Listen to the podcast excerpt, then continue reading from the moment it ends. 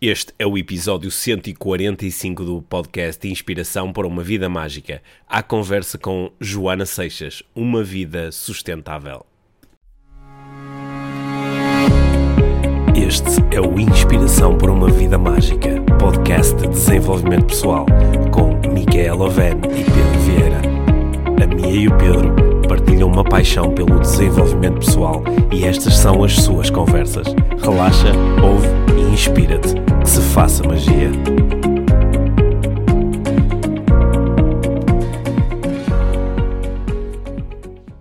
Olá, Mia. Olá, Pedro. Hoje eh, temos uma convidada. Uma convidada muito Pela especial. segunda vez no podcast vamos ter uma conversa a três. é? Exato, exato. Ok, boa.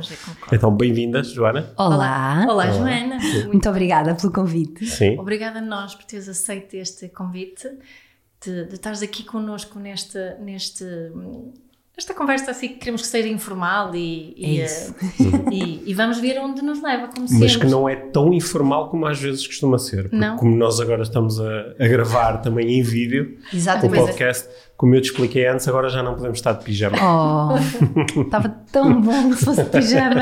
Era, se calhar é outra, uma série diferente. É uma série É diferente. uma série diferente. Bom, Bem, na, na viagem, nós, nós viemos hoje do, do Porto para Lisboa e estávamos a falar um bocadinho eh, sobre ti e sobre as coisas que, em relação às quais tínhamos curiosidade, as coisas sobre as quais queríamos falar contigo, sabendo aqui sempre do nosso enquadramento, do nosso podcast, que é o, o enquadramento do desenvolvimento pessoal, que é a área em que nós trabalhamos. E então, eu, eu, para além das coisas que nós discutimos, eu já me fui lembrando mais algumas em relação às quais eu tenho curiosidade. Mas acho que poderíamos começar por, te, eh, por falar contigo sobre o, o- sobre o, o teu projeto, o, o projeto que, que, assim, não, sei se lhe vou chamar marginal em relação à tua atividade principal de atriz, Sim. mas que me parece que ocupa assim um espaço grande em termos de, daquilo que são os teus valores e aquilo que é importante para ti. Sim. Bem, Queres-nos falar um bocadinho sobre esse projeto? Então, isso eh, é de facto uma, uma motivação gigante que eu tenho dentro de mim desde sempre. Eu acho que não me lembro da minha existência sem ter eh, um foco virado para a sustentabilidade, para o meio ambiente, para a proteção, para também para um, um caminho do despojamento. Há ali várias, são várias coisas também da saúde, de estar preocupada com eh, da, da forma como é que eu estou aqui neste mundo. Eh, ou seja, as coisas acabam por estar todas interligadas e nunca vi as coisas desmembradas dessa maneira. Ou seja, a minha pessoa física e a minha saúde desligada do meio ambiente, de- das pessoas com quem eu vou conectando eh, e da sustentabilidade, que para mim é uma. Uh, é uma busca diária e permanente, às vezes uma ligeira obsessão. Sim, porque às vezes sinto-me um bocadinho, em alguns ambientes, sinto-me um bocadinho deslocada.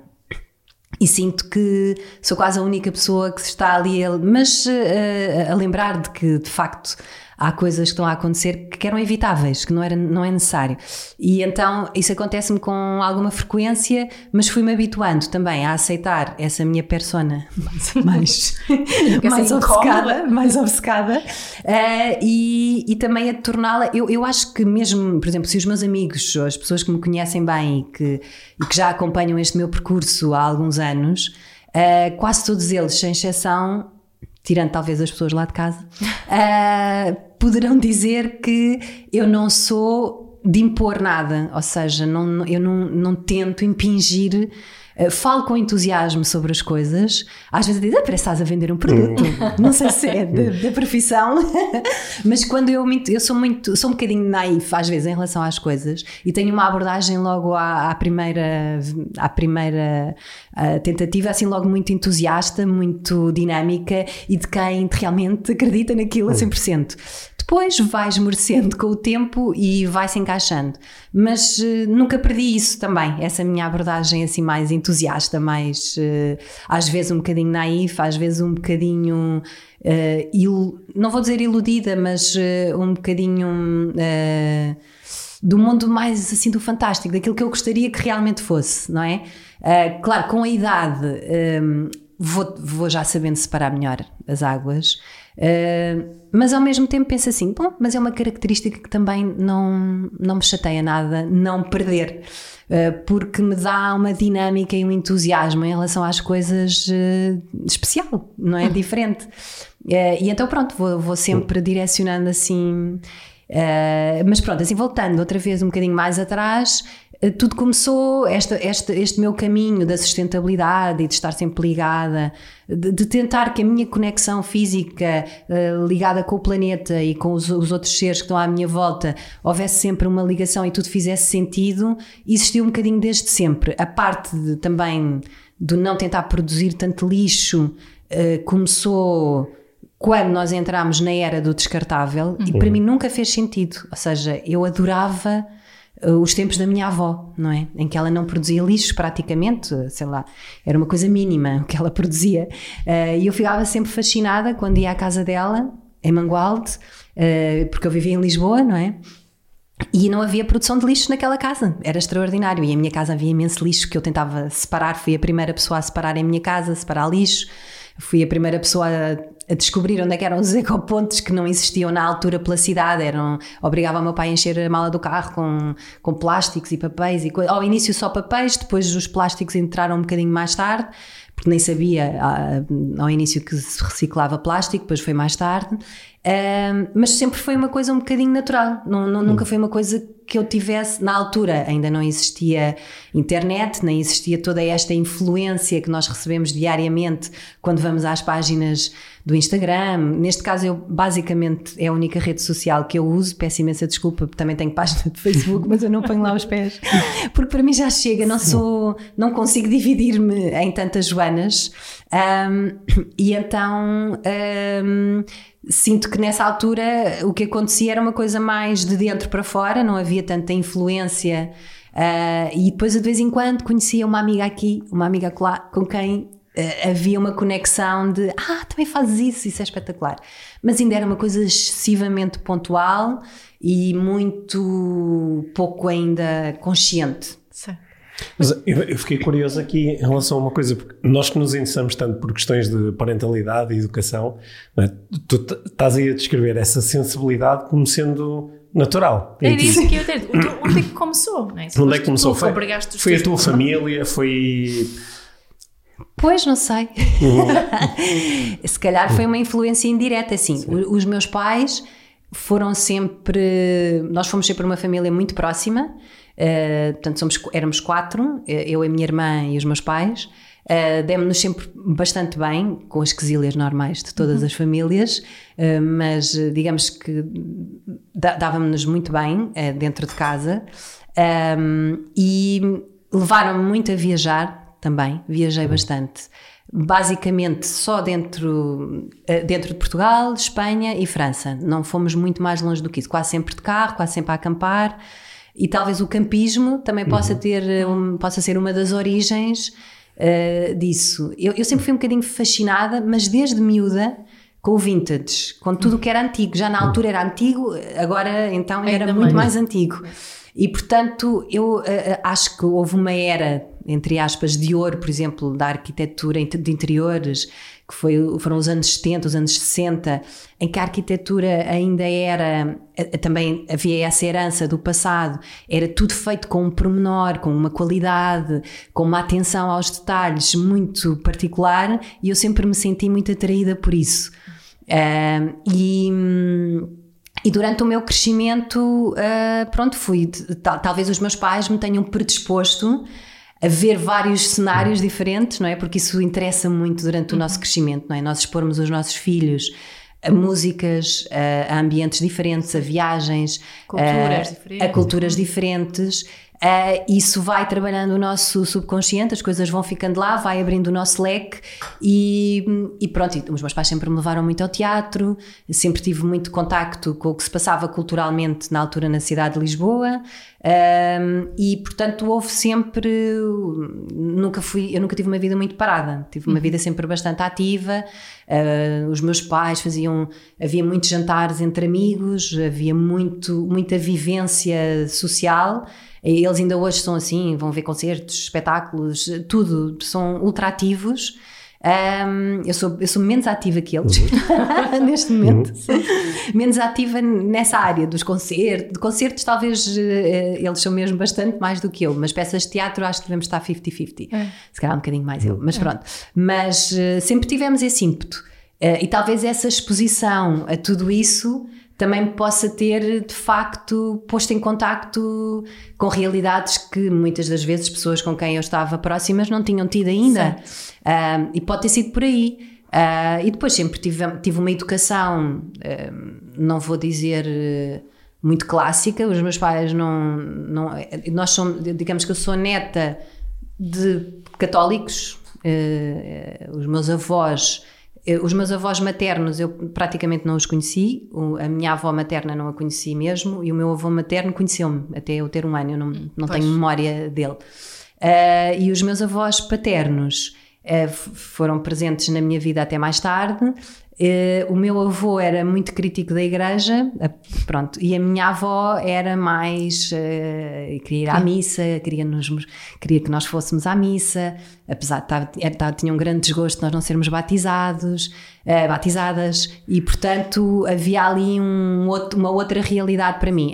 na casa dos meus pais, eles eram completamente ateus, portanto, religião era uma coisa bastante distante, com a qual eu tinha contacto pontualmente com a qual eu não, não, nunca compreendi bem, ou seja, nunca compreendi, compreendi bem a devoção, porque nunca acreditei propriamente nessa realidade em particular, na, nesta, na religião católica. Uh, sempre me fez imensa confusão e depois o universo católico para mim em criança era muito assustador. Hum tinha uma tia que tocava órgão na igreja. E fazia tan, tan, tan, e tudo aquilo era assim um ambiente assim pesado. muito pesado e muito carregado. Ela tinha em casa dela vários quadros de Jesus Cristo Jesus Cristo com a cruz Jesus Cristo na, na cruz hum. pronto. E então era, era um ambiente um, quase sempre de pesadelo. Nunca, nunca associei a nada de positivo Uh, achava alguma graça ir à igreja com a minha avó pelo momento em si, não é? seja, pela partilha que havia naquele momento e porque a minha avó nos vestia uns fatos que ela fazia cozidos à mão por ela, que ela era uma ótima costureira, uh, que eu achava sempre que ia para uma festa, porque ela era dizer, ah, mas vestir os vestidos de festa das meninas, nós éramos três, uh, duas irmãs e uma prima, andávamos sempre meninas todas juntas, Uh, e, e então ela tinha, dizia-nos, ah, vamos vestir o vestido de festa. Eu achava sempre que ia haver uma festa, mas não, era uma missa. e depois ficava sempre muito desgostosa porque não podia ir comer a hóstia, porque não era batizada. e às vezes fugia para a fila para tentar. E conseguiste? Não, nunca, nunca. nunca comi, nunca comi, só comi em ficção. Aí ah, já. pois é, como a fingir. Fica colado no céu da boca. Pois. Olha, estava a pensar agora, porque é, para mim continua a ser uh, assim um bocadinho enigmático de teres essa paixão toda para sustentabilidade tem, sem ter havido assim algum pois não sei. algum... tem que, a pensar, será que escavar meu com... passado pois mas será que pode ter a ver com, com, o tipo de valores com que foste educada que os valores que, que te foram incutidos se ligam muito a esta questão da sustentabilidade? Também é possível sim. Os meus pais sempre foram muito sempre me transmitiram valores muito diretos, portanto, uhum. no sentido de, de, sermos sérias, de sermos honestas, de, uh, de, estabelecermos uma boa relação com as outras uhum. pessoas. Eles próprios eram assim, portanto, era fácil fazer Modelar uma, uma aquilo, imitação, sim, digamos, como criança. Um, e sempre falaram muito sobre tudo uhum. à nossa frente. Isso era importante, ou seja, não havia propriamente conversas eh, muito, muito particulares certo. entre os pais. Uh, havia uma conversa aberta sobre os amigos, quando não se gostava de alguém, falava-se abertamente sobre isso e porquê, ou quando havia um comportamento de alguém familiar uh, com o qual nós não concordávamos particularmente, mas porquê e o que é que se pode fazer para modificar, ou o que é que podemos dizer da próxima vez para que não aconteça havia um bocadinho este trabalho familiar assim com uma certa naturalidade, sem ser nada de muito pensado. Agora estou quase a verbalizar isto pela primeira vez. Assim, tipo, questionar um bocadinho, a pensar qual é a melhor forma de solucionar esta situação. É isso sim, sim, exatamente. Agora, em relação à sustentabilidade, só se for mesmo vindo da minha avó, mesmo assim. Essa que costurava os vestidos. Essa que costurava, porque, e porque ela levava-me às feiras. Uh, e era tudo a granel e eu adorava yeah, com a cesta, adorava todo aquele universo de não trazer lixo para casa. Eu já naquela idade fazia-me imensa confusão a quantidade de lixo. Na altura ainda não era muito consciente, mas eu adorava era trazer o granel. E, e sempre tive uma atração natural, também não, não, não sei explicar porquê, porque não tenho ninguém na minha família que tenha este tipo de ou de decoração em casa, sempre tive uma atração pelo minimalismo e pelos materiais o mais naturais possíveis. Certo. Ou seja, sempre tive uma bocadinha aversão ao plástico, tudo que era de plástico, hum, não gosto muito disso. E- mas era uma coisa também de gosto, eh, de gosto estético. Também vinha um bocado também por aí. Eu acho que a, a parte da sustentabilidade aliada à estética é uma das melhores formas também às vezes de convencer algumas pessoas a fazerem uma transformação porque de facto esteticamente é uma área atrativa de, porque é uma área limpa que nos deixa a pensar bem sobre as coisas e Sim. que não, não, não, não, não faz um não temos que estar a absorver demasiado lixo visual porque o lixo visual também é muito importante. Uh, e pronto, e eu não sei se vem daí também, eu sempre fui muito desarrumada. E sempre andei sempre a pesquisar em todo lado soluções para ser mais arrumada. Sempre uh, métodos de organização que me. Ah, é este, este é que me vai deixar. Mas passado um tempo eu estava outra vez. a- Pronto, e as minhas arrumações em casa, a minha mãe ficava louca, porque eu, quando para arrumar, era para arrumar de uma raiz. Era de raiz. Ele tirava tudo dos armários completamente e depois punha tudo outra vez. Porque para mim, se não era assim, não era arrumação, era só fingir que estava a arrumar. Eh, mas a verdade é que eu depois ia acumulando o caos. Pronto, sempre fui um bocadinho caótica, desorganizada mentalmente, mesmo a estudar. Não fui uma aluna brilhante, fui uma aluna média, interessada, curiosa, divertida, boa, nas, bastante melhor nas disciplinas com as quais eu sentia empatia, principalmente as disciplinas de artes. Certo. Uh, nas disciplinas de matemática e física e tudo, zero. Eu tinha, minha cabeça era um caos total. Uh, eu chegava a casa e já não conseguia perceber nada das equações. Um, e, mas pronto, as áreas uh, de- das artes sempre foram. Também tinha às vezes uma componente, por exemplo, a geometria descritiva. Apesar de tudo, consegui safar-me na geometria descritiva. Foi uma área tive algum apoio ao início, tive umas explicações com o arquiteto e ele pôs-me as coisas de uma forma bastante mais clara e objetiva e ajudou-me bastante. Ahm, e, e pronto, não sei se, se não foi também dessa minha busca, desde miúda, por procurar coisas de organização e de. Ah, agora é que eu vou fazer uh, a última coisa de ponta de, de arrumação. Olha, eu estou muito contente porque já aprendi aqui umas táticas de influência eh, bem interessantes. Porque quando, quando nós estamos a procurar in- influenciar alguém em relação às questões da sustentabilidade, Sim.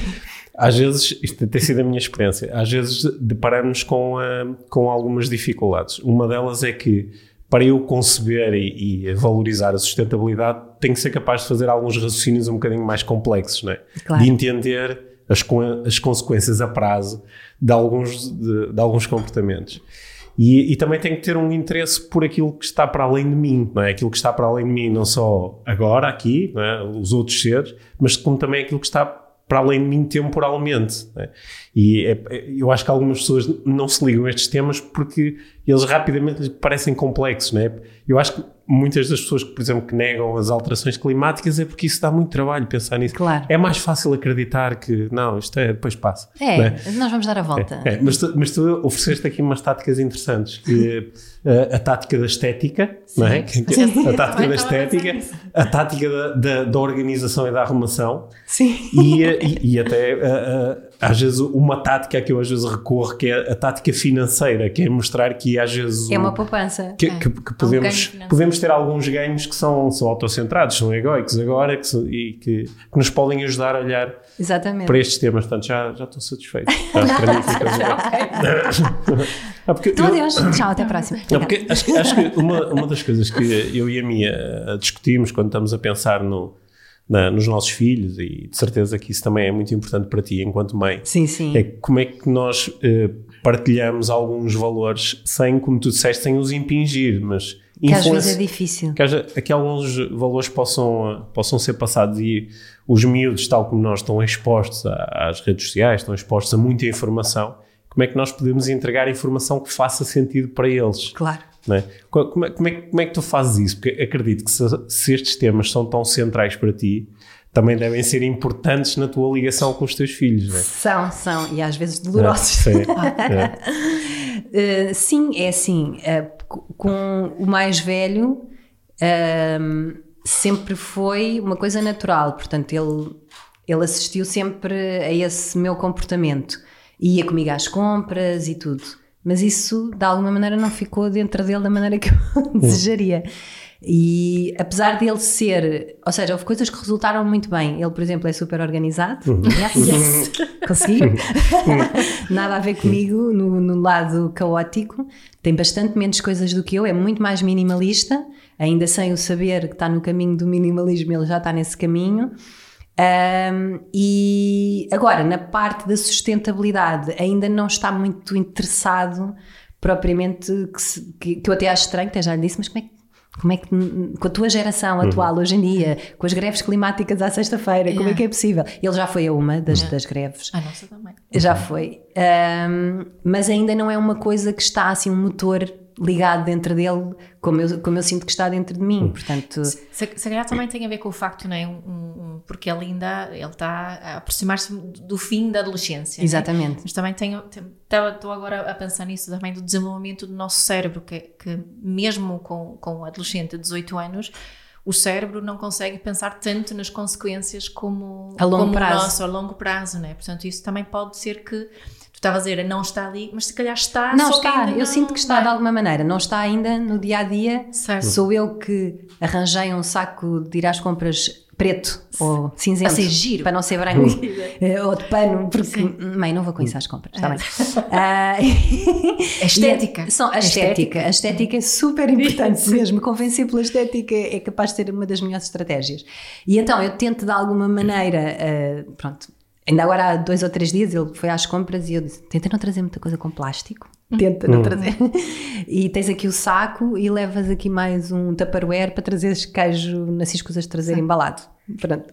E então, uh, pronto, e ele já acede a estas uhum. coisas. Fica sempre um bocado. Ao início, quando eu dizia isto do Tupperware, de levar para a mercearia, ela disse: Mas elas, as senhoras já sabem, sim, já sabem, elas já me uhum. conhecem. Uhum. Já até me perguntam quando eu não levo o Tupperware: Então, não trouxe o seu Tupperware? Uhum. E eu: Não, peço imensa desculpa. uh, não, mas as coisas vão ficando lá, fica uma raiz, não é? Disso. Uh, mas ainda não está muito consciente, nem. Pronto, só quando eu o confronto e lhe digo: porquê fizeste este lixo todo? Que loucura é esta? E, e ele pensa se calhar um bocadinho sobre isso naquele momento, mas depois aquilo desliga Passa. para outra coisa. Claro. Que naquela fase de crescimento ainda não interessa muito. O mais pequenino está, está na fase entusiasta, yeah. não é? É diferente, não é? Tem 5 anos e está na, na, na, fase, também está numa fase, ele é, eu e o pai somos muito diferentes, uh, somos muito diferentes o pai também tem um, um, lado de sustentabilidade, mas diferente do meu, não é tão preocupado às vezes com estas coisas do plástico e tudo, mas com outras questões. Um, e então há ali sempre um certo sarcasmo, às vezes, na família, de o mais pequenino diz assim: ah, a minha mãe odeia plástico. Quando fala com alguém e que alguém ofereceu uma prenda, lhe ofereceu uma prenda com plástico, assim: ah, a minha mãe odeia plástico, mãe, toma um brinquedo de plástico. e então há ali um certo sarcasmo já envolvido. Um, e ele, mas ele de vez em quando já diz: Ah, mãe, não vamos levar isto porque isto tem plástico. Ah, pois, pronto. E, ele, e eu tento envolvê-lo, não, ainda não envolvi tanto, se calhar como envolvi o mais velho, porque eu fui uma mãe uh, separada aos dois anos e meio e, portanto, tive que fazer mesmo muitas compras com o mais velho na altura e, portanto, ia muitas vezes às compras sozinha com ele, certo. porque não tinha muitas alternativas.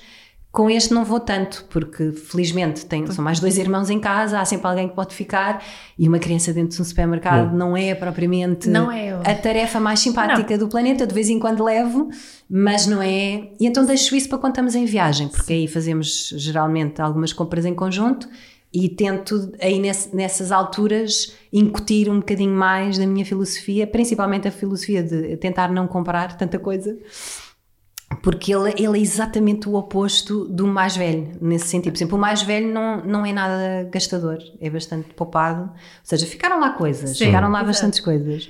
Uh, o, o, mais novo não, é o oposto, que é tudo e tudo e tudo. Ofereceram-lhe três carros iguais neste Natal, três iguais. E ele quis ficar com os três. Eu disse: Não, Gustavo, vamos. Pronto, consegui negociar um deles voltou para trás. Mas foi mesmo muito difícil, foi assim uma luta e também tentar respeitar que lhe ofereceram claro. os três carros iguais e que ele de alguma maneira pronto, tinha algum direito sobre, sobre aquilo, apesar de ainda não ter a consciência. Então, pronto, foi ali um 2-1.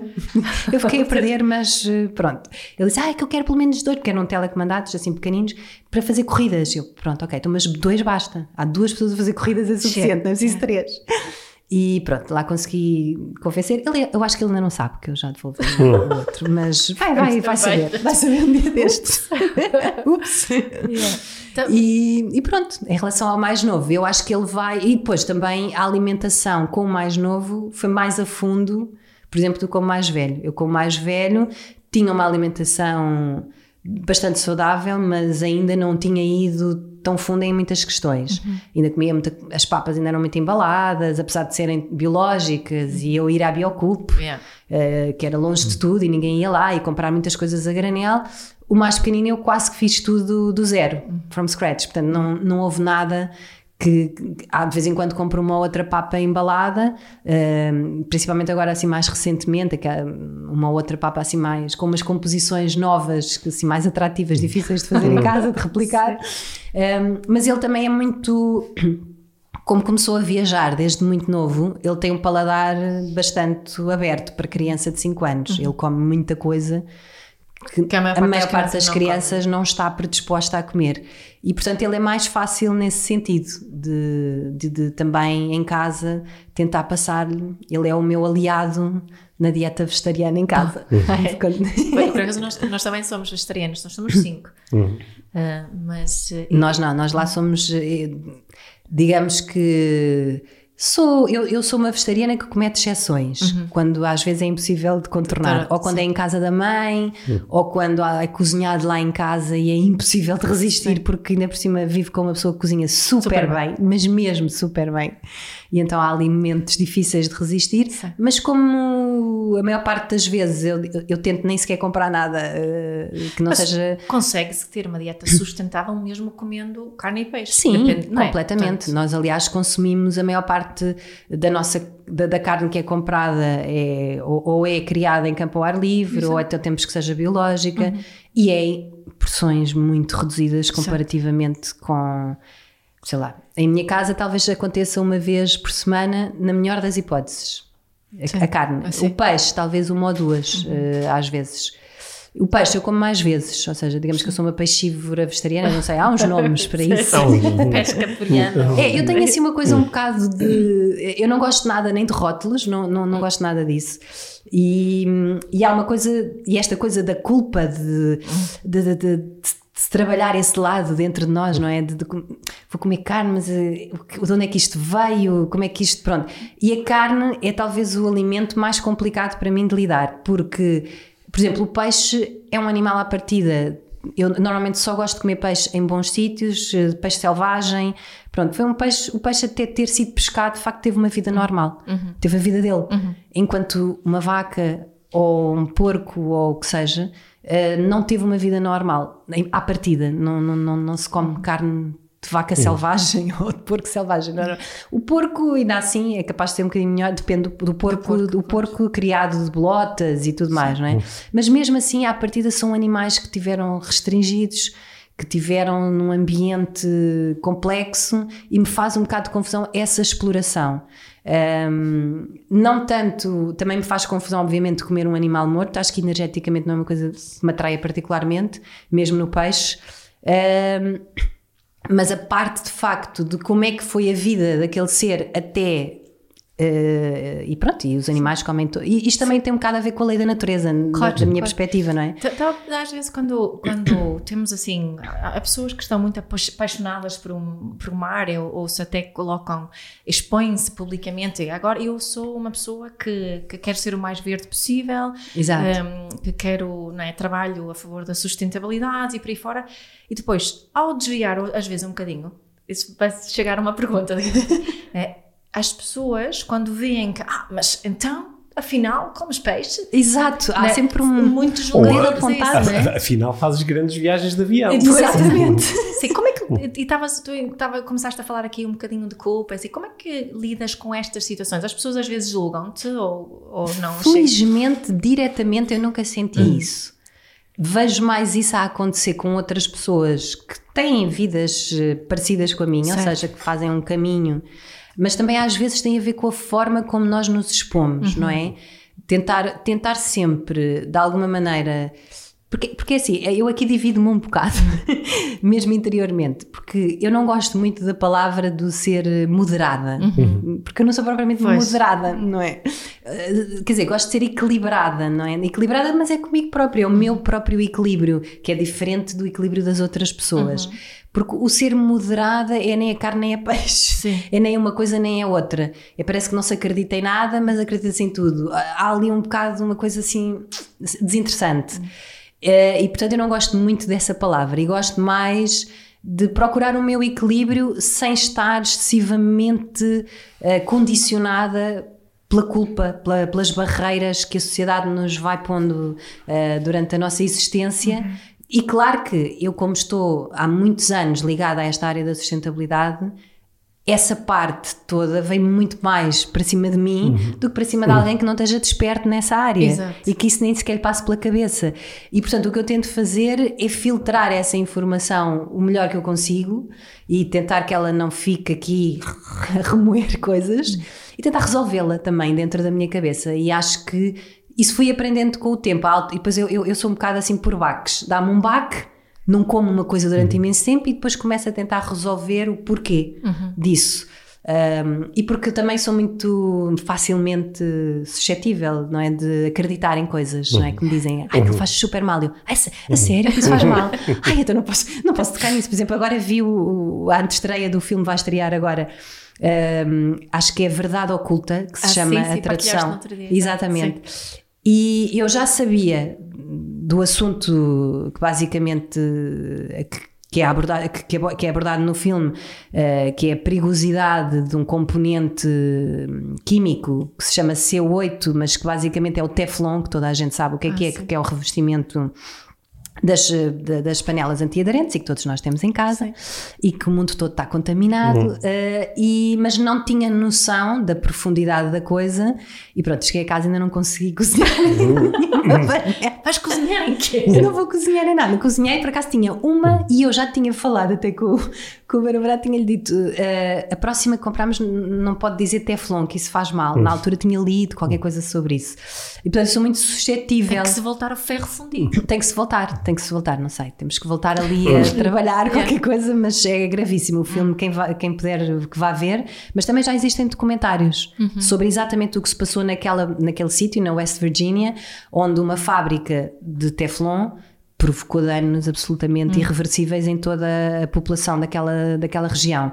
Ah, mas o mais grave do que propriamente o que se passou ali é que tudo aquilo fo- foi, foi projetado a nível mundial, todos nós consumimos aquele componente, não há regulação mundial, porque aquela empresa era autorregulada, que é uma coisa que me faz uma confusão um bocado. Como é que existe autorregulação? Não pode haver autorregulação. Uma empresa não se pode autorregular a si própria, com componentes que só porque não estão identificados não são considerados perigosos. Pronto, e ali houve uma contaminação maciça- massiva da- das águas, eh, das pessoas, houve pessoas com deformações graves, eh, uma coisa quase tipo Chernobyl, eh, mas passada ali e que era, é desconhecida da maior parte das pessoas e é incrível como é que aquilo acontece e nós não sabemos. Eh, Uma pessoa tende, tende a confiar, entre aspas, nas entidades reguladoras superiores, mas elas não estão nem aí para nos eh, ajudar. Ahm, mas ahm, já não sei porque é que eu comecei a lançar esta coisa do filme, já me perdi o fio à meada, mas tinha a ver com o ser muito suscetível a coisas, não era? É, Eh, Sim, de, isso, de quando é. te propunham que isso era perigoso. Ah, e porque nós estávamos a falar sobre a forma como se, se eu me sentia demasiado exposta. eh, Quando, ou seja, que me apontava o dedo, não é? exato. Quando eu dizia que comia peixe ou que comia carne ou que fazia longas viagens de avião e se isso me gerava eh, de facto um conflito interior. Às vezes gera, mas eu tento resolvê-lo comigo própria e tento que isso não se transporte. Eu, eu sou um bocadinho contida na- nas redes sociais pela minha personalidade, eh, não, não, não sou propriamente aquela pessoa de expor o dia em direto, nunca gostei muito dessa faceta. Partilho muitas das vezes as minhas viagens, ge- 99% das vezes em tempo indiferido. Ou seja, quando eu saí do sítio é quando É eu me sinto preparada para partilhar Yeah. a informação do que é que eu retive daquele sítio, ou as imagens mais bonitas, às vezes são só imagens, mas já estou preparada. No momento em direto, aquilo faz-me confusão. Eu tenho que ter sempre assim um, um ponto de perspectiva sobre a coisa. Ahm, isto, quer dizer, mas não deixem de me seguir por causa disso também, calma.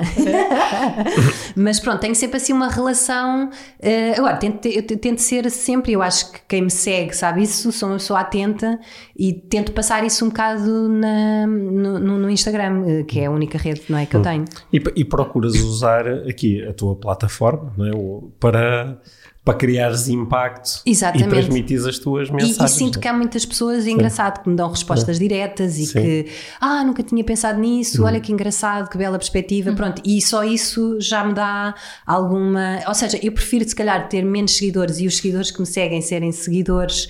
Eh, atentos àquilo que eu estou a fazer do que ter hum, não sei quantos mil seguidores deslumbrados eh, com o meu biquíni.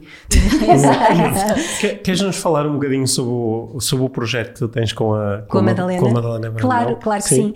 Eh, então, o, o projeto surgiu desta necessidade de eu achar que o meu Instagram, precisamente, era um- uma, uma plataforma um bocado restrita, no sentido em que eu também, como sou atriz profissionalmente, eh, sentia que às, que às vezes era difícil, eu sou um bocadinho, eh, como sou um bocadinho confusa de cabeça, não gosto muito de partilhar assuntos muito misturados.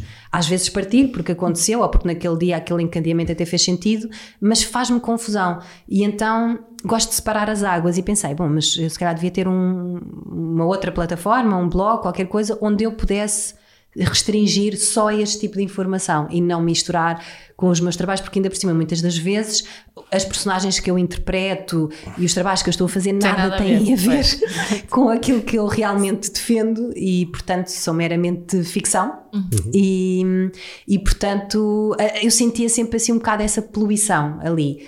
E então, quando desafiei a Madalena, ah, porque senti também que nós tínhamos uma empatia ah, nessa área, que havia ali uma busca comum ah, pelas mesmas coisas. Um, e também que sentia que era uma pessoa com quem eu podia trocar muitas coisas, que ela tinha muita coisa que fazia que eu não fazia e eu fazia coisas que ela não fazia e portanto havia ali uma troca interessante que poderia acontecer. E foi assim, eu desafiei-a e criámos um blog uh, como primeira plataforma, depois com uma página de Instagram associada ao blog, que é aí que eu gosto mais de partilhar as coisas mais limpinhas da sustentabilidade e porque eu acho mesmo que a sustentabilidade é mesmo muito clean, muito estética, muito... Pronto, eu tenho mesmo essa relação com, com isso. Somos nós que fazemos tudo a 100%, portanto é completamente caseiro tudo o que nós fazemos. Uh, nunca tivemos a mão de fora de ninguém, o que nos dá bastante trabalho. E, e chama-se I Met God and She's Green. I Met God, She's Green, Yeah. que é basicamente se existisse algum Deus para nós seria a natureza. E pronto, sempre foi, e esse sempre foi o meu Deus. Quando alguém me perguntava em miúda durante o meu crescimento se eu acreditava em Deus, eu disse, eu acredito numa energia que é a natureza. Ah, e ela todos os dias nos dá provas de que tem uma energia superior, de facto, ah, a trabalhar sobre nós. E, e vem um bocado de- dessa, dessa minha. Foi, foi uma ideia minha, eh, essa ideia do, do título. Um, e era um bocado também, eh, também esta coisa. tam- este título tem várias coisas ali escondidas, não é? I Met God She's Green, porque vem um bocado da ori- a origem do título, é I Met God She's Black, que, para quem já conheceu esta frase, eh, que, é, que é uma desconstrução de- de- dos arquétipos que as pessoas têm dentro da cabeça, que Deus é homem, eh, eh, que é pronto, e então, e que é, e que é e, e- e- isso nunca fez sentido para mim. Portanto, quando foi. E que é branco, não é? É, é homem, é branco, pronto. E então, I Met God, She's Black é a desconstrução disso tudo. E para mim, o, o blog também. que Eu queria que ele trouxesse esse lado. Que é, bora lá desconstruir aqui uma data de temas e tentar mostrar às pessoas de uma forma simples, direta. Ahm, às vezes eu sou a mais complexa, eu que quero tentar simplificar, mas organizo os posts de tal maneira assim, não, mas isto é importante dizer e isto é importante dizer. Mas tentar passar algumas eh, dessas coisas às pessoas é, é importante, mas tentar de alguma maneira que elas percebam que nós, nós erramos todos os dias, que quem mesmo quem, quem defende a sustentabilidade são pessoas que todos os dias falham e que todos os dias cometem erros. E é a partir, é a partir desses erros que nós vamos aprendendo a melhorar. Eh, não, não- ninguém é perfeito, mesmo a, a Bee Johnson, que faz o, o Zero Waste, que parece quase inalcançável. Eu, por acaso, escrevi uma vez sobre isso, que era ela, ela para mim gera-me sentimentos ambíguos, que é ao mesmo tempo que ela é uma fonte de inspiração brutal, porque ela de facto inicia ali um movimento incrível, ela é quase desmotivadora para quem veja que ela fez um frasco de lixo durante um ano para uma família de quatro pessoas. E então alguém assim, mas como é que é possível? Ela está a fingir. E eu assim, não, é possível. É possível no sítio onde ela vive, eh, Com as condições que com as ela condições tem. que ela tem, com as capacidades que ela tem, ela consegue. Eh, eu acredito que ela consegue. Eu não consigo jamais em tempo algum, Uhum. no meu, na- no, no meu, mesmo em Lisboa, e tendo acesso a várias lojas a granel. Há, por exemplo, várias coisas que ela tem acesso e que, por exemplo, em Portugal ainda não estão reguladas, como, por exemplo, tudo o que é líquido, a granel não existe, a não ser os detergentes, não existe azeite, não existem vinagres, não existe nada disso, portanto, tudo o que compramos dentro de uma garrafa uh, não pode, ainda não existe a granel, um, e ela consegue, Consegue. aceder a todos esses produtos a granel, não é? Pronto, depois há ali perguntas que ficam por responder, não é? Ela nunca está doente, não, não tem medicamentos, Sim, sim, não sim, é? Há ali várias coisas que uma pessoa. Eu, eu gostava de, fazer um dia uma entrevista com várias questões pertinentes das questões que me ocorrem assim. Caramba, há coisas que eu não consigo evitar no meu dia a dia. E eu não tomo medicamentos praticamente, Uhum. porque eh, procuro sempre primeiro uma opção mais de Natural. caseira e mais natural eh, antes de chegar à última hipótese. Uhum. Mas muitas das vezes eh, tem que se tomar qualquer coisa, eh, porque felizmente a medicina eh, evoluiu nesse sentido e há coisas que não vale a pena estarmos a sofrer. Eu não sou nada apologista de estar a sofrer. Uhum. Por exemplo, uma dor de cabeça é uma coisa que a medicina alternativa tem uma certa dificuldade em colmatar no imediato, não é? Yeah. Claro que se nós estivermos bem de saúde, eu, por exemplo, nunca tenho dor de cabeça, é raríssimo, mas quando tenho uma, epá, ainda bem que existe um comprimido Ah, que eu, tira. eu vou logo É. para o, o nosso o nosso sítio dos medicamentos que tem, Exatamente. que é basicamente isso que tem. Comprimidos para dores de cabeça. Exatamente, pronto. Por exemplo, há áreas que não vale a pena. E, que dores de cabeça são daquelas coisas que nos eh, matam, não é? A pouco e pouco. E, hum, e então estava a falar dela. De- Porque ela era eu só tão profissionista, né? É, parece tão perfeita nessa área. né? Ah, É, exato. É, E- tão, é, e- tão mas depois ao mesmo tempo desmotivadora por outro lado. Pronto, é então, inalcançável. exatamente, Sim. isto para dizer que os artigos que nós tentamos partilhar no blog, nós tentamos que sejam o mais próximo das pessoas possíveis Uhum. e partilhando a minha experiência com a minha, o meu lado errático ali, não é? Do, do- do que é que eu falhei, o que é que eu não consegui, o que é que eu ainda não consegui atingir. Eu acho que isso é mesmo muito, muito importante. É como na área da parentalidade, porque se eu te fizer de conta que eu sou uma mãe toda perfeita, nun- nunca erro, primeiro estou a mentir. Primeiro, Exatamente. Segundo, acho que estou mesmo a desmotivar as a pessoas. desmotivar completamente, porque ninguém Que consegue. parece inatingível. é? E às vezes são pequenas coisas, há ali um clique que se faz dentro da pessoa com uma pequena coisa diz, ah, tinha experimentado isso como tu, também não consegui à primeira e depois, por exemplo, o copo menstrual, eu partilhei a minha experiência, tive um ano com um a olhar para mim, basicamente eu a pensar que nunca ia conseguir. Ah, e, e eu partilhei toda essa experiência nesse sentido, de, da dificuldade que eu tive em começar A usar. a usar. E depois, quando usei, de facto pensei, mas como é que é possível? Como é que eu nunca tive ninguém tanto- me tinha dado isso antes, Sim, né? em- em como é que é possível? Sim. E, e então partilharam um bocado também essa, essa estupefacção de- de- dos dois mundos, de, Yeah. de parece que é difícil começar, mas depois de já lá estar, o difícil é pensar como é que nós vivemos sem aquilo durante tanto tempo. Exato. E o lixo que nós criámos, mas portanto não vale a pena. A culpa é uma coisa que não resolve. Não, não é? Nada. Não resolve mesmo. Não. E é como as E fraldas, atrapalha, não é? e atrapalha. E as fraldas também, por exemplo, eu vi, como viajo muito, hum, eu tive que levar sempre fraldas descartáveis, porque é impensável numa viagem que andas daqui para ali, dali para lá. Ah, não, não dá para lavar fraldas, não é? Pronto, não- eu não, não consigo. Apesar de eu, de eu ter uma, uma estratégia ultra, ultra, ultra poupadora. Estás a ficar assim. Como é que tu só levas esse número de fraldas para um mês e meio? Eu levo, levo. Porque eu também Vou para sítios quentes. Vou para sítios quentes, esse é uma- um dos sucessos. E outra coisa é que eu levava um fato de banho fralda, dois, Ah, dois fatos de banho fralda. Funciona Então, como descar- Claro, quase 24 Exato. horas, eh, 12 horas por dia ele estava de fato bem de fralda. Pronto, claro Olha, que o problema é era a cesta. Não, ele basicamente duas, três fraldas por dia. Máximo. E era a conta que eu fazia no máximo de. Não, era duas por dia. Hum. Duas por dia. Era assim o meu. A terceira era. Havia pai mais umas três extra, quatro, que era para aqueles dias de acidentes, Certo. porque. As Acontece. crianças não são previsíveis É. e porque há sempre dias que, que de repente não estamos na praia, não, é? não, não tive sempre na praia um, e que não foi possível o fato bem, mas consegui equilibrar. Mas tenho sempre. Eu, eu acho que eh, as pessoas habituaram-se de tal maneira a este mundo do descartável que mudam a fralda só porque lhes disseram que é de duas em duas ou de três em Exato. três horas e nem pensam. Nem questionam isso. Nem questionam, nem se questionam, não é só sobre a fralda. Quando eu falo sobre a fralda é uma metáfora de, de De várias muitas outras coisas. de claro. muitas outras coisas na vida das pessoas que as pessoas fazem porque foram habituadas a ver fazer daquela maneira, nunca viram, ou, ou quando vêm ser feito de outra maneira, acham sempre um bocado estranho, ou um bocado frico, ou um bocado alternativo demais. Ah, pois, mas tu és um bocado alternativa e tal, e não sei o quê. Pois, sim, não, mas qual é o problema da criança estar com. Aliás, eu, por exemplo, não correu muito bem com o segundo filho, mas com o primeiro correu bem. Eu era apologista de deixar a fralda cair. Porque. não com cocó, não com cocó, atenção, não com cocó. Mas com o Gigi, porquê? Porque ele ia, ele ia se sentir tão incomodado que mais cedo ou mais tarde ele ia querer tirar aquela fralda.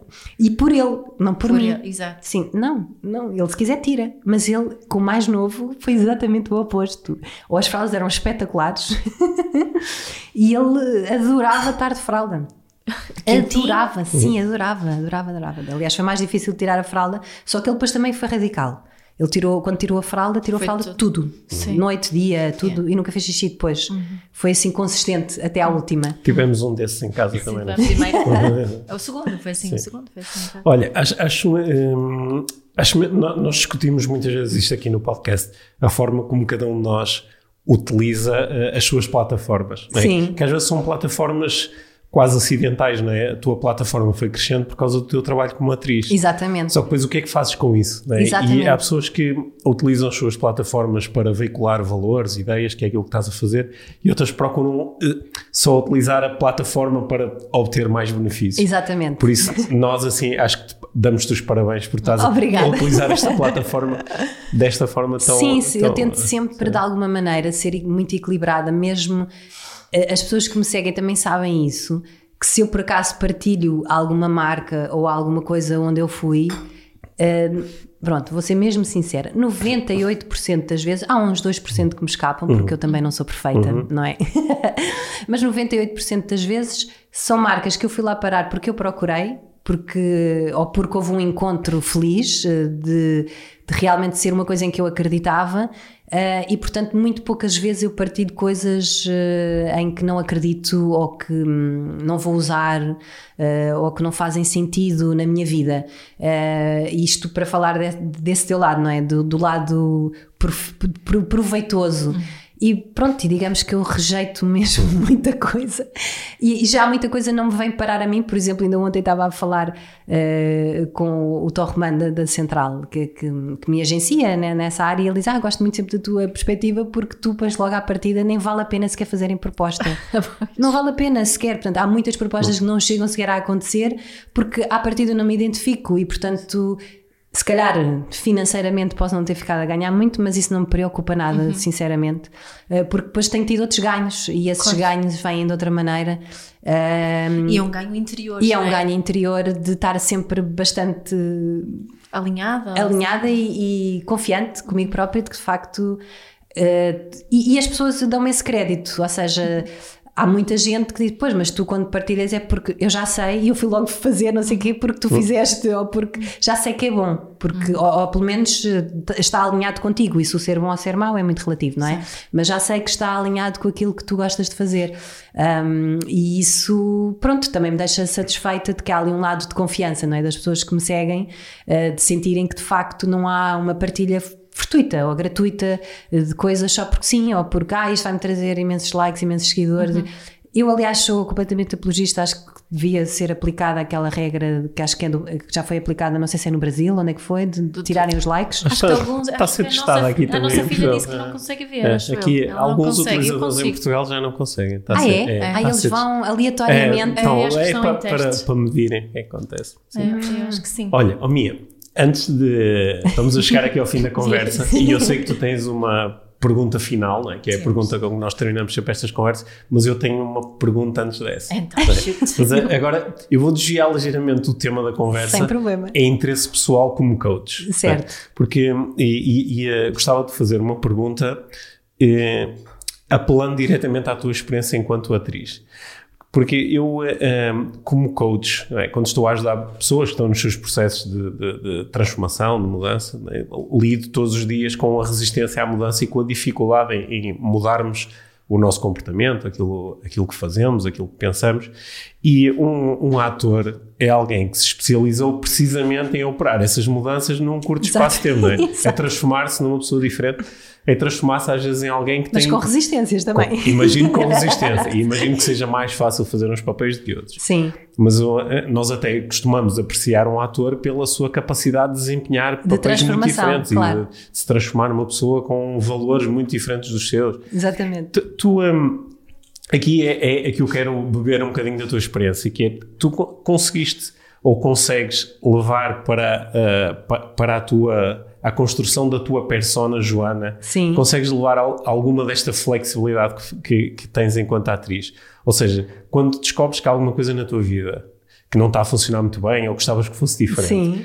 tens capacidade depois de mudar como, como se estivesse a mudar um, de um papel para o outro, ou, ou aí já tens mais resistência e dizes, não, eu não sou assim, isto para mim é difícil. Eu sou muito flexível, Sim? mesmo, Oh. mesmo. Não sei se vem de facto desse trabalho uhum. feito desde de que comecei a trabalhar nesta área, que também começou assim um bocadinho acidentalmente. Não foi bem acidental, porque eu desde miúda que já manifestava esta vontade de incorporar outros papéis, de fazer outras coisas e, e de, de, de não. de- Sempre fui muito tímida, portanto, sempre tive uma relação resistente. eh, logo ao primeiro impacto. Depois isso foi um- uma coisa que o teatro me trouxe de bom, não é? De- em termos de desenvolvimento pessoal, o, o teatro, eu acho que devia ser obrigatório. Ainda hoje acho mesmo, devia ser uma disciplina que devia fazer parte eh, de- da primária, do, do, do, do primeiro ciclo, devia mesmo fazer parte, porque é um trabalho tão profundo e que nos dá uma auto, a autoconfiança, para mim, acho que é a chave durante todo o crescimento.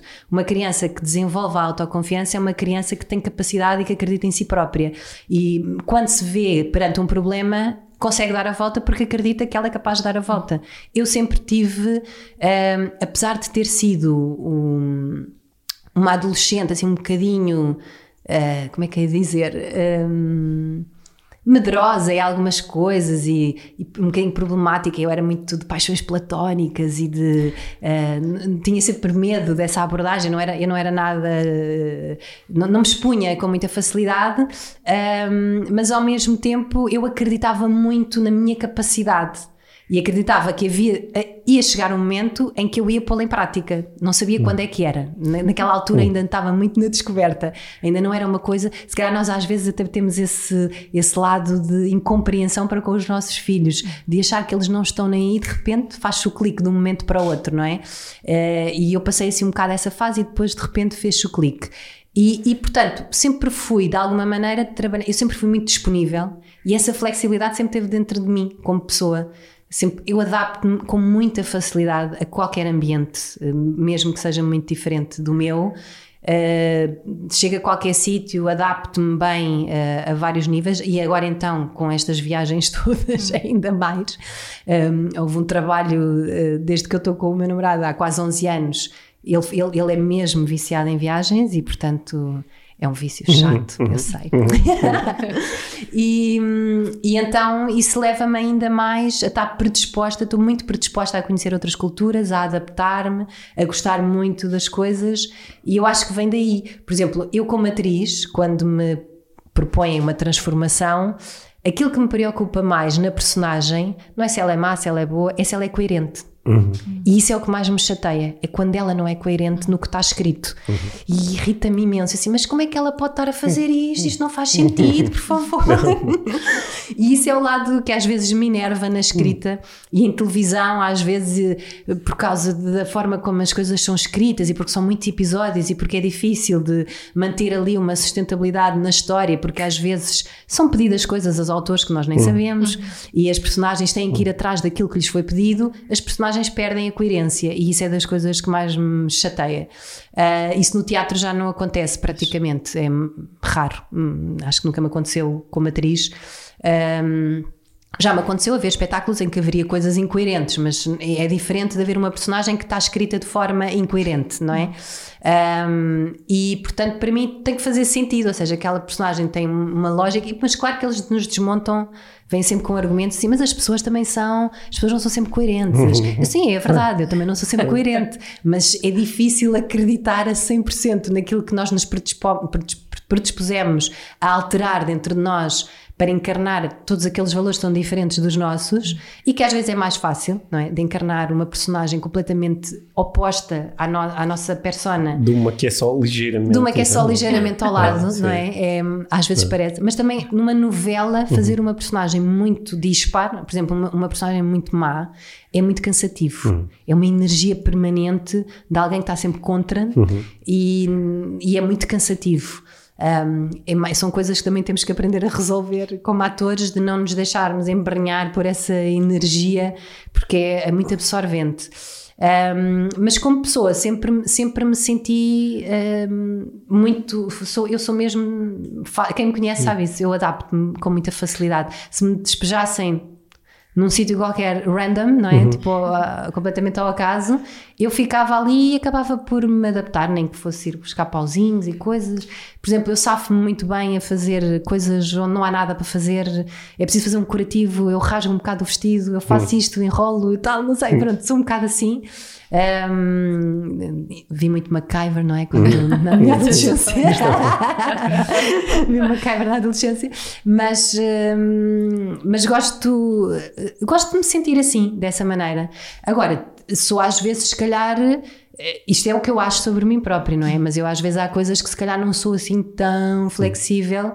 E, por exemplo, ah, eu sei que tenho vindo a piorar, Sim, tenho vindo a piorar um bocadinho ah, na minha capacidade de, de resistir à, à, às parvoices que se fazem, por exemplo, na área da sustentabilidade à minha frente. Às vezes eu própria sinto-me um bocadinho intolerante eh, e tento-me controlar, não é? Tento tento-me pôr no papel sempre da outra pessoa e perceber em que meio é que ela está, porque é que ela não está a perceber, ou porque é que ela não está a fazer isto, ou porque é que ela está. Ahm, mas eh, de dia para dia é assim, mas há tanta informação, por favor. Não Pronto. faz sentido Não essa faz, sen- ignorância. não faz sentido essa ignorância. E há coisas que são mesmo gritantes, não é? E, e pronto, e a nível governamental, então ainda há coisas que uma pessoa fica, mas como é que é possível nós ainda estarmos eh, parados, sabe-se lá onde é? Na não regulamentação, não é? Porque Certo. nessa área, por exemplo, eh, do granel e do. Depois fala-se, ah, vai-se acabar com o plástico de utilização única. E o que é que isso quer dizer? É só o saquinho de plástico? Ou é também uma embalagem que serviu apenas para embalar aquele produto e chega-se a casa e abre-se essa embalagem? Isso também foi utilização única. Isso, isso vai acabar? Eu acho que não. A fruta biológica toda embalada em plástico. Embalada, nos exato, nos supermercados que, têm, que dizem que, ah, não, porque ela não pode ser contaminada. Disse, por favor, então, mas está contaminada com plástico, não pode estar ao pé de uma frutinha que foi criada com químicos, mas pode estar ao pé de dentro de um saco de plástico. Exato. Isso não faz sentido Não, nenhum. não. Não, ainda há ali muita coisa da regulamentação que tem que ser alterada e que não faz mesmo sentido nenhum. E já me fizeram coisas como, por exemplo, eu estar com o saquinho de pano para comprar o pão e meter-me um saco dentro do, do pão dentro de um saco para meter dentro do meu saco. Eu, não, não, por favor, eu não quero isso. Mas pronto, eh, isto também, eu acho que o nosso papel como consumidores é um papel também de educação, eh, eh, é, um- é, como eu digo, é educação, educação de paciência de chinês, não é? Aquela Sim. paciência de ir fazendo as coisas de passo a passo. Já, já há sítios onde eu vou que já sabem, como eu estava a contar Claro. há bocado, aquela, aquela A senhora lá da... a senhora da mercearia que já diz então não trouxe a sua caixinha pronto, e isso são coisas que vão acontecendo naturalmente e que eles percebem que os consumidores estão realmente a mudar, não é? Que de facto as pessoas já não estão E, e tu não tens medo de ser um bocadinho incómoda daquela, naquelas situações, às é? vezes, às Se vezes arrependo-me de não ter sido incómoda Exato. não tenho medo de ser incómoda mas Uhum. quando tenho medo estupidamente, não é? Porque lá está, não sou perfeita, longe, muito longe disso ah, fico, ei, que estupidez Deveria mas porquê é que eu não disse logo e porquê é que eu não me antecipei Porque eu e, acho e eu que fico esse- mesmo, sim. eu, quando, quando me consigo antecipar, fico mesmo feliz, Pois. porque geralmente a resposta é muito positiva. Por exemplo, agora há pouco tempo aconteceu-me num restaurante que eu já sabia que servia sempre palhinhas de plástico. Ah, e, e eu pedi, e também garrafas de plástico, não tinham garrafas de vidro e eu já sabia. E então eu pedi: olha, pode-me trazer, que somos cinco, pode-nos pode trazer um jarro com água. E eles nunca tinham tido esse pedido ainda nesse restaurante. E eles foram super simpáticos. E eu depois fiz um pequeno post no Instagram Vi, a falar sobre essa partilha e de que eles mandaram uma mensagem pessoal a agradecer e a dizer que iam tentar fazer melhorias nesse sentido no restaurante. E portanto, se cada pessoa fizer uma pontinha, fazer, é um pedido só, não é? Não custa tentar, claro que há sempre os mal dispostos, não quer gastar dinheiro em garrafas em água. Assim, não, não tenho que gastar dinheiro em água, a água da torneira é ótima, pode ser Exato. bebida, foi feita para isso, está, está testada, está controlada e é, é ótima. Aliás, provavelmente bastante melhor do que uma que esteve Há não quem- sei quantas eh, semanas, dias, horas, meses dentro de uma garrafa de plástico. Eh, e por isso eu acho que esses pequeninos impactos são, às vezes parecem pouca coisa. E essa, isso que estavas a, perguntar é uma questão pertinente, que é, nós às vezes temos medo, não é? De ser incómodos, de chatear, de, e eu às vezes fico ali, porque já sei, pronto, vai ficar tudo a olhar para mim, e não sei o quê, e eu não me apetece. Ou seja, a dica aqui. Eu quero ou- só, porque eu, É. cima, gosto de passar despercebida nos Exato. sítios, não, ninguém, ninguém tenha reparado que eu estive ali. Eh, isso, faz, isso faz um bocadinho parte da minha personalidade. Não sou nada de me chegar e de cheguei. Não, não, não. Se eu, se eu passei discreta, passei feliz. Mas então a dica ou o pedido é, é para as pessoas para serem, serem mais eh, sustentáveis e mais verdes e podem, têm que ter coragem para ser um bocadinho mais incómodas. Exatamente. Não é? É, É. é o nosso pedido. Seja mais. É porque isso vai de facto gerar a mudança a pouco e pouco, porque a partir do momento em que as empresas que nos dão os produtos perceberem que nós já não estamos predispostos a consumir aquele tipo de produtos e que há cada vez um maior número, para já começam a aparecer no mercado alternativas. Exato. É por aí que começa, não é? Nós, e então as pessoas que já não querem aquele vão procurar a alternativa que já vem embalada em, em vidro ou vem embalada em, em papel e portanto isso começa a acontecer. Hoje em dia já há muitas alternativas a muita coisa. Ainda há alguns produtos, e porque Portugal é um meio pequeno e é mais difícil uh, cer- certo tipo de coisas, e porque não faz parte da nossa cultura. Por exemplo, estou-me a lembrar agora do tofu, que é uma coisa que eu consumo periodicamente. O tofu ainda não consegui encontrar de nenhuma outra forma que não seja embalado em Em plástico. plástico, é não existe a granel, ainda não existe ninguém que receba uns Olha, blocos uns de tofu. de vidro, acho eu. Acho que Ah, havia frascos de mas vidro, mas é nunca- muito pouquinho. Eu nunca vi em Lisboa. Já, já um, a Ana Milhazes falou disso uma vez num programa e eu pensei, tenho que ir procurar estes frascos de vidro, mas ainda não encontrei. São, mas são bem São pequeninos. pequeninos. É. Uhum. Pois, era Portanto, uma para boa de alternativa. cinco. Pois, uma pessoa traz não sei quantos Exato, frascos de vidro para casa, o que é que é melhor, não é? Yeah, exato. Pois. Bom, acho que temos mais uma pergunta, não é? Ah, Tu tens mais uma pergunta. É a per- a pergunta final. A pergunta final, para já. Embora eu já tenha aqui mais não sei quantas, mas Não, pronto. eu tinha mais 35 perguntas, mas vou, Exato. vou deixá-las. Fica para a próxima. Olha, nós costumamos finalizar com a pergunta que é o que é que é para ti uma vida mágica? uma vida mágica. É. hum, Não tinha visto esta parte. não estava nada preparada. É assim, eu por acaso acho que a minha vida é muito mágica e nesse, nesse sentido sinto-me super realizada. Mas eu acho que uma vida mágica é, é composta daqueles momentos dentro da nossa memória ah, em que nós realmente conseguimos estar conectados connosco próprios e com, com as outras pessoas. E, e esses compõem a nossa memória de uma forma mais rica, mais densa, mais saborosa e, e trazem-nos eh, este bem-estar eh, de, querer continuar vivos, eh, de querer continuar a tentar repetir esses momentos eternamente. Um, e eu- e eu acho que a vida é isso, é tentarmos uma vida mágica, é isso, é tentar eh, que esses momentos sejam conscientes. eh, às vezes não são sempre positivos, porque o não positivo às vezes é um crescimento e também faz parte eh, de- do nosso interior, e não quer dizer que ele seja menos mágico por causa disso. É- é- foi mágico naquele momento, se calhar, ter sabido uma, uma má notícia para depois então conseguir dar maior valor a outra coisa, não é? Ahm, também posso-me considerar uma afortunada, não é? De- da vida, não é? Sou, sou, mas também acho que tem a ver com a nossa predisposição, não é? Quando nós cá estamos, nós abrimos, digamos, o nosso espectro e, e- e as coisas vão ao nosso encontro se nós formos também um bocadinho atrás delas. Ah, e eu sempre fui à procura de um lado positivo, ah, de um lado do lado da conectividade, de, de estar com pessoas que me transmitissem algo mais do que só uma superficialidade, não é? De, de- de tentar estabelecer de facto. Eu adoro esta coisa de nós estarmos aqui a trocar as ideias que nós às vezes temos assim fechadas dentro da nossa cabeça e de trocar pequenas estratégias, porque eu acho, acho sempre que falamos pouco, não é? Eu, eu sei que falo muito, mas eh, eu Nós também e, falamos e, muito. E queixo, e queixo, os meus filhos queixam-se imenso dos meus telefonemas longuíssimos. Por exemplo, eu não sou nada boa a escrever mensagens escritas, sou péssima a transformar o meu pensamento em escrita, não sou muito boa a escrever, por isso o meu Instagram é sempre, por exemplo, como veículo de textos curtos e diretos e simples, não, não, não é uma área que eu seja particularmente feliz, mas pronto, quando consigo ser concisa já me sinto realizada. E eu sou melhor de facto a, comun- a comunicar diretamente com as pessoas, a falar com elas. E então, por exemplo, eu falo quase dia sim, dia não, com a minha mãe ou com a minha irmã, horas e horas e horas. E estamos sempre a transmitir e a comunicar coisas e a falar entre nós e também com várias amigas minhas, com quem, por exemplo, se ficar um, um ano sem desligar, quando ligamos é como se eu tivesse estado com elas ontem, mas Yeah. estamos uma hora e meia ao telefone, mas com a maior das tranquilidades. Claro que isto para os meus filhos faz imensa confusão. Mãe, mãe, estou aqui. Mãe, falar ao telefone. Há horas, o que é que se passa?